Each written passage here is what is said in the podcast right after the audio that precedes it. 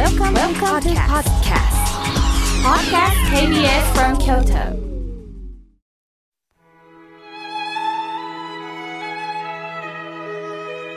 改めまして僧侶の河村明慶です今日の法話のテーマは力を抜くとはどういうことなのかお話しいたしますね先日マッサージに行くと明慶さん力が入りすぎです肩も背中もこんなに凝ってますちょっと力抜いてくれないと私の手が折れちゃいますって言われましたまあ、私にしては力が入ってるという意識がないので、力を抜くと言われても、なかなか方法ってわからないんですよね。まあ、講演会のご縁をいただいてお話をすることがあるんですが、講演を聞く方の中には、いきなり腕を組んで聞いておられる方がおられます。まあ、腕を組むというのも力が入ってる証拠ですよね。なぜ腕を組むかというと、二つの心理があるそうです。一つは、考えていることを他人に邪魔されたくない。まあ、つまり、自分の殻に閉じこもりたい時には腕を組むんだそうです。そしてもう一つは、警戒心が強くなっているということです。まあ私を見ながらね、腕を組んで、このお坊さんどんな話をするのかな？騙されはしないかな、など、まあ、防衛本能が出るという時に、まあ、腕を組むそうです。やはり力が入ってるということなんですよね。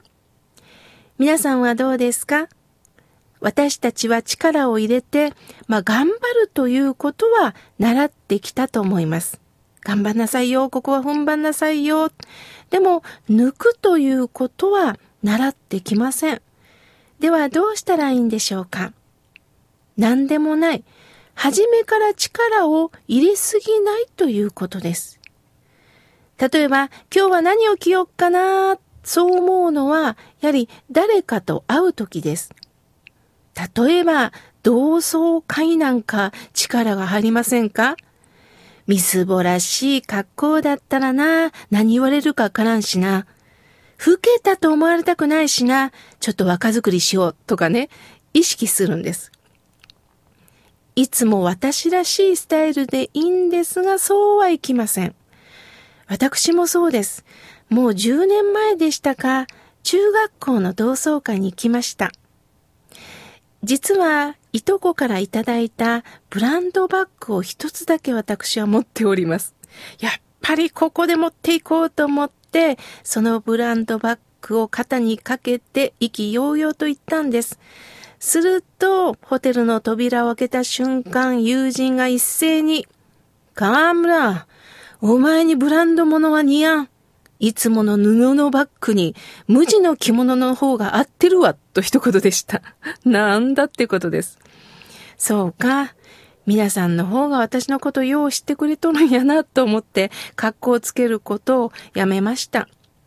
力を初めから入れないというのは、例えば皆さん、えコップを持つというのもそうなんですね。初めから力を入れてコップを持つと、コップが重く感じるんですって。例えば、パソコンのキーボードをパチパチと力を込めて叩いている方がいるんですが、ものすごく肩凝るそうです。何でもない。軽くタッチしたらいいんです。歯を磨くときも力を入れて磨く方いるんですが、かえって歯を痛めるそうなんですってね。摩擦力でいいそうです。最初から力を抜く、そんな習慣を持てばいいということです。では、さらにはどうやって力を抜けばいいのかお話しします。まず一つは、一生懸命になることをもう諦めましょう。人間は努力すれば何とかなると思います。もちろん一生懸命努力して成果を上げた人もたくさんおられます。しかし、どうしても成果が上がらないという時には、その一生懸命さがかえって視野を狭くしていることにもなります。ストレスを与えていることにもなります。例えば、病気になったとします。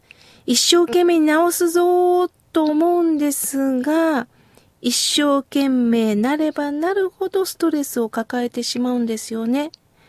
人生もそうです。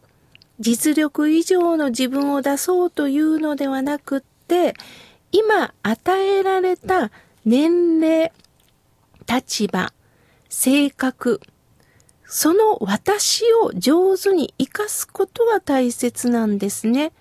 あの人みたいになりたいと憧れるのはいいんですが、あの人には私はなれないのです。そのことを知りましょう。そして今度は無駄な反応をしないということです。先日、私の友人僧侶がボランティアに行こうとして準備をしてたそうです。すると釣り合いさんから、また行くの？あんたも好きねって言われたんですって。すると、ムカッと来て一日イライラしたそうです。つまり、また行くの？という表現は、まるで物好きみたいな趣味の一環として捉えられたと友人は判断したんですよね。しかし友人にしては、ボランティアは大切な施しです。私にとって慈悲の気持ちを差し出すんだ。それが物好きって言われたんで、もう過剰に反応してしまったんですね。すると、冷静に考えると、過剰に反応するというのは、こちらの力が入っているからなんです。そういう時には、本当だよね。僕も物好きだよね。って軽く返せばいいんです。相手も真剣に言ってるわけではないんですよね。さて、私は昔ジムで水泳を習っていました。コーチはとにかく力を抜いて大きく息を吸って、そして浮きましょうよと言われたんです。大きく息を吸って、そして漕ぐんじゃないのと思ったんですが、浮きましょう、浮きましょうって浮くことを教えてくれました。何でもない。これをやることによって、体は浮くんだ。大の字になれば体はやはり浮くんだ。自然の道理で人間の体は浮くようになっているんだ。そのことをまず知りましょうという意味でコーチが教えていただきましたが、私たちは沈むのが怖いですから、思い切って手足を動かすことを考えます。これから暑くなると水遊びをする方が増えてきますよね。そんな時に事故も多いものです。溺れそうになると自分の力で何とかしようと力任せにがむしゃらに泳ごうとして最終的に力尽きてどうしても沈んでしまうということがあるんですが自分の力で何とかしようとするからどうにもならない時にパニックになるんですってね。これが仏教で言う自力なんです。私たちは人生の中で悲しみや苦しみがあります。これが先ほど泳ぐということ、溺れるということにつながりますよね。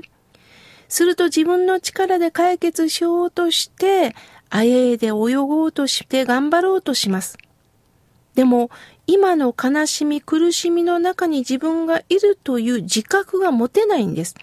そこから逃げようということしか考えません。なぜでしょうか？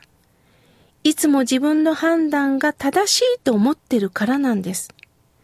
今自分が溺れそうということを、例えばコーチに教えてもらうと、そうか、力を抜いて大きく息をスーッと吸えば体は自然に浮くんだ。気づかせてもらったら、この浮力という自然の道理が私を助けてくれるんだ。そう思えることが、親鸞上人が教えてくださった他力の救いです。悲しみ、苦しみ、これは日々私たちの中に襲ってきます。するとその中で何とか自分の思いで変えていこう、変えていこうと思えば思うほど、がんじがらめになって苦しくなります。そういう時こそ、力を抜けばいいんだ。そうそう。必ず何とかなっていくんだ。心の底からうなずけた時に私たちはほっとできるんです。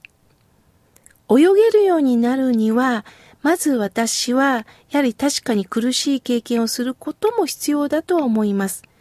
私たちが人生を生きるのも、やはりどうにもならないという限界、つまり自力をけん自力を経験した中で限界を感じるということは私は大切だと思います。